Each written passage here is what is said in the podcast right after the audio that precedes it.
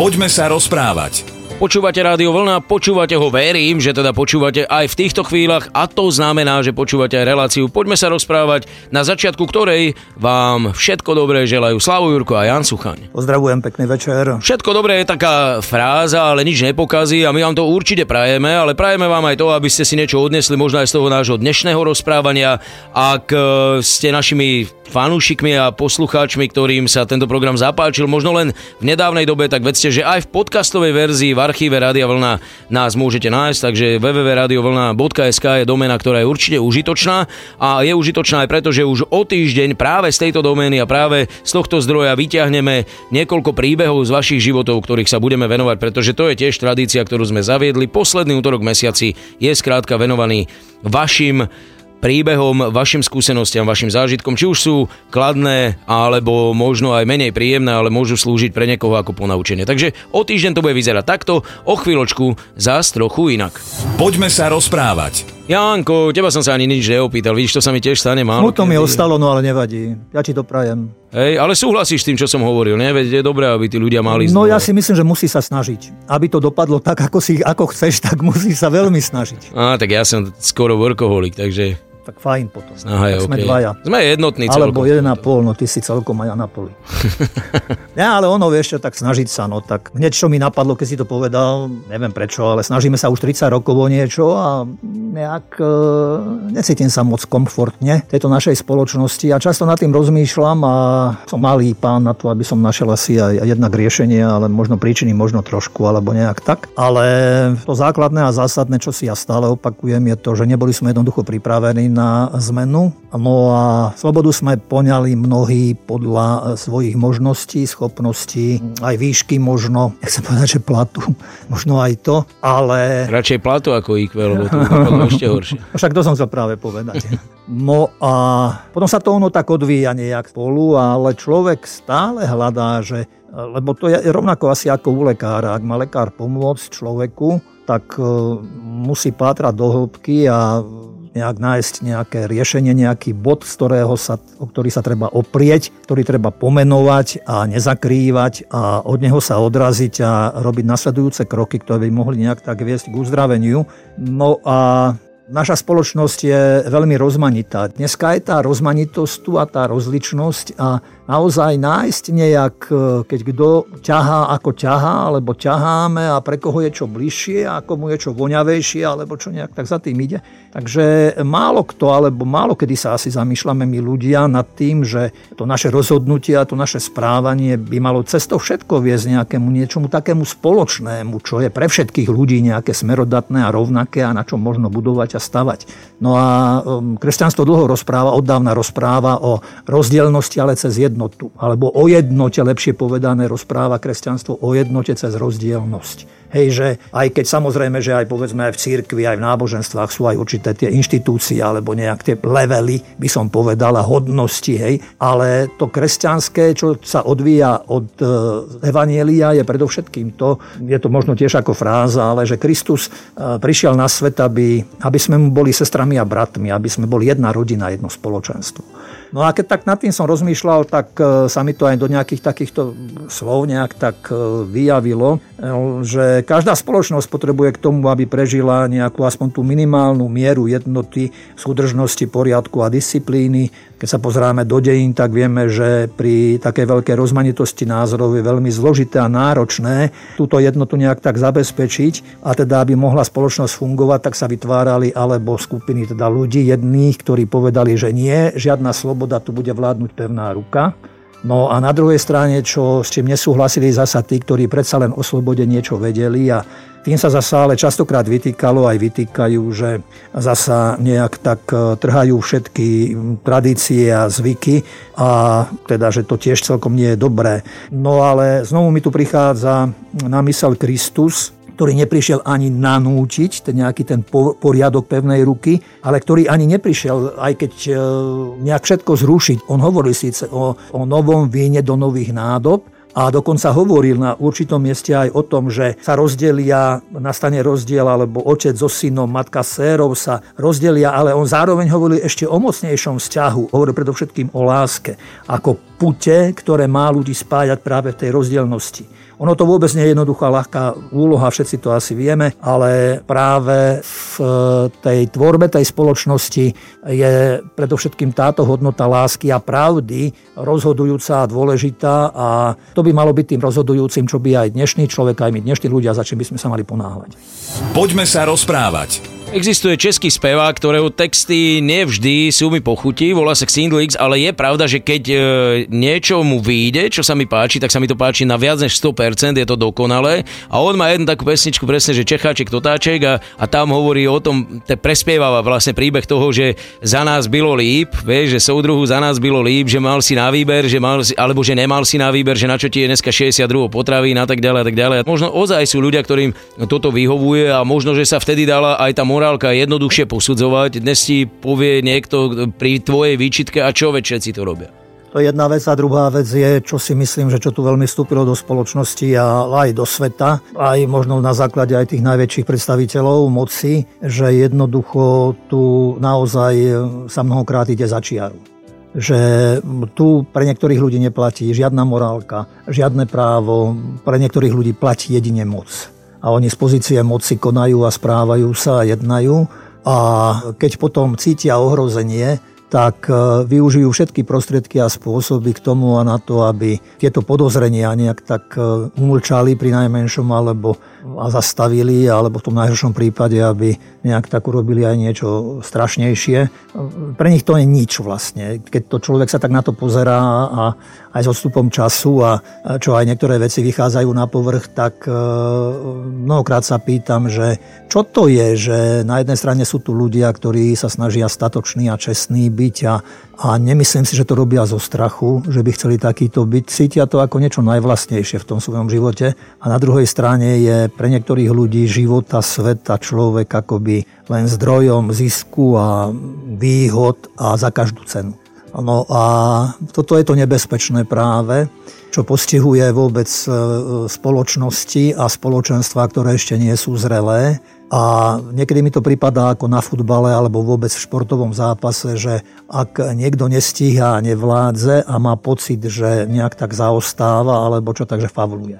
No a tie favly sú tiež rôzne. Hej. Niektoré môžu byť, ja neviem, také, že len na napomenutie, niektoré môžu byť aj na červenú kartu, niektoré môžu byť na vylúčenie celkom, ale čo je v tom bežnom živote ťažké je práve to, a čo ťažko je ospravedlniteľné a nie je ospravedlniteľné, keď človek siahne človeku na život.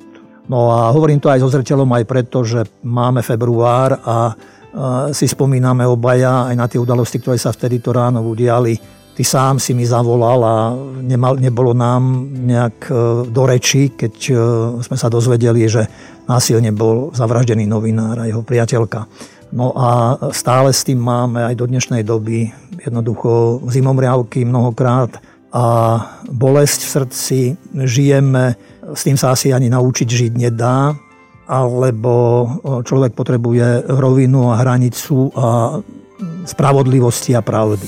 Poďme sa rozprávať. Prepač, ale mne sa niekedy zdá, aj keď sa rozprávame, lebo tých debat je pomerne veľa, do ktorých zaťahujeme aj november 8-9 a ja som strašne rád, že ty to máš stále tak zažité, že to máš čerstvej pamäti, lebo ja si na to rád spomínam práve prostredníctvom našich rozprávaní veľmi často, ale niekedy sa mi zdá, že ty si skeptický a vidíš minimálny posun e, v mnohých veciach. Vieš, že neodsudzujem alebo neposudzujem ťa za to, ale tak sa mi to zdá, že ozaj tam nevidíš až tak veľa kladného, čo sa tu zmenilo. Ozaj sme boli tak nepripravení. To je ako keď sa hovorí, že hladný by nemal chodiť na nákup, lebo proste bere všetko živelne. Možno aj, vieš, ale ja od počiatku mám tento pocit, lebo ja som bol pritom, ja si to pamätám dosť živo a a to naozaj my sme sa zviezli s tým, čo sa dialo okolo v Európe. Ja nechcem sa ničom vracať k tomu, aj e, keď sme boli aj na arcibiskupskom úrade a tam nám v tých, tých dňoch už, keď už e, v Nemecku, v Polsku už, a už aj k nám to prichádzalo a ľudia sa aj v Bratislave pýtali, že vy nič nerobíte, veď pozrite v Polsku a v Nemecku cez kostoly sa niečo deje a tak. No a nás na arcibiskupskom úrade chceli ešte trénovať a cvičiť v jeden deň, že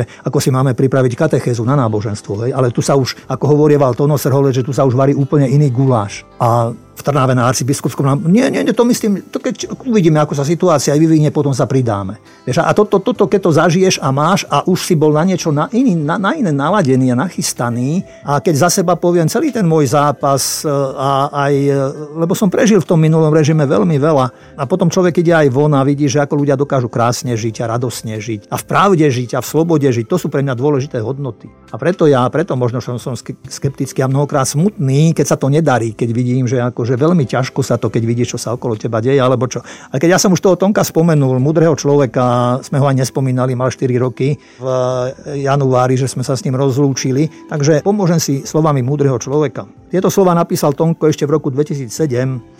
Ježišov tragický príbeh pokračuje aj v našej dobe, v našej krajine a v nás. Tak ako ešte nikdy sa nám kladie otázka pravdy, požiadavka spravodlivosti a výzva k statočnosti. Aj nás trápi smutok zo zlyhania veľkňazov a zákonníkov, korupcia v justícii, nespolahlivosť verejnej mienky a najvita verných. Rovnako tvrdo pracuje mechanizmus moci, strachu a čaro ľahkého zisku. Ľudia sa pýtali a pýtajú, či ešte jestuje niekto, kto nás zachráni. V našej situácii je nové poznanie, že zachránení, spasení môžeme byť buď všetci alebo nikto. Koniec privatizácie. My čo vieme, vieme, že raz má prísť spravodlivé účtovanie. Majú nám predložiť účet, ktorý budeme musieť zaplatiť do posledného haliera. Ak nás môže niečo ospravedlniť, ak jestuje nedevalvovaná mena, poctivé výkupné, nevytunelovateľný nebankový subjekt, hodnoty, ktoré nezhrdzavejú, zlodeji nerozkradnú a zaručenie nebudú nemoderné, z našej strany musí byť rastúca solidárnosť s utrpením iných, ochrana bezmocných, úprimná angažovanosť v prospech mieru, mapovanie márnosti na hraniciach konzumu a naša vlastná pamäť, že všetky naše osudové utrpenia, strádania a poníženia sú pretavené na osobitnú kvalitu, ktorú by sme nezamenili za nič na svete. Hľadáme dôvody k oslave naše prekonané choroby, prekážky a rizika, naše poznanie v porovnaní so svetom, že je nám predsa len dopriate kráčať do budúcnosti tou slnečnou stranou ulice. Naša skúsenosť, že lož má krátke nohy a oplatí sa žiť v pravde. Naše spomienky na situácie, keď sme poctivo platili. Naše sebavedomie, že sa môžeme komukoľvek pozrieť do očí a nemusíme sa hrbiť pred mocnými. Naša zaujímavá jedinečná syntéza hrdosti a pokory, naše bohatstvo, na ktoré ešte nemáme slova, ale si na ňom veľmi zakladáme. Príklady ľudí okolo nás, ako statočne si nesú svoj nelahký údel, nakoniec naša nádej, že je niekto, kto nám na kríži uľahčí a naše prípadné manko zaplatí, že je svet, kde nie sú dôležité naše úspechy, výkony a zásluhy, že je aj dĺžka života nie taká rozhodujúca, skôr jeho kvalita, na čo máme a že je niekto, kto nás miluje nepodmienenou láskou. Poďme sa rozprávať. Dosť veľa vecí sme dnes pomenovali, presnejšie povedané Jan Súchan ich pomenoval a teraz už len, aby aj tí, u ktorých ty vidíš také tie rezervy alebo nedostatky z nás, neviem, či boli osvietení alebo vstúpili si do svedomia alebo začali fungovať tak, aby to ja bolo... som súčasťou tohoto všetkého, ja sa nevynímam. Veď hovorím, že, ja veď hovorím zápas, že preto som použil z nás. Ja že ten vlastne... zápas zvádzam, vieš. Jasné, jasné. A ty máš výhodu, lebo ide pôst a tým pádom vlastne ešte v poste ťa môže troška Vidíš, to je dobrý nápad, vidíš, to je tu či máš o týždeň ešte, že spomínaš už post, lebo to by mohla byť taká očista, taká, taká pomoc k tomu, že bolesti, ktoré máme a neduhy, ktoré máme, že by sme mohli nejak a trošku zmeniť sa, pretože ono, aj staré národy, čo ja viem, a najmä my, ktorí sme vyrastli na židovstve, že Židia prinášali obete, aby sa zbavili viny. Hej, že tým, že prinášal ten najlepší snop alebo najlepšieho baránka zo svojho stáda, že to tam horelo a takže ako keby s ním horela aj tá jeho vina, ako keby prosil o odpustenie. Ján Krstiteľ pozýval ľudí k pokániu, pozýval ich do Jordána, tam ich polieval vodou na odpustenie hriechov.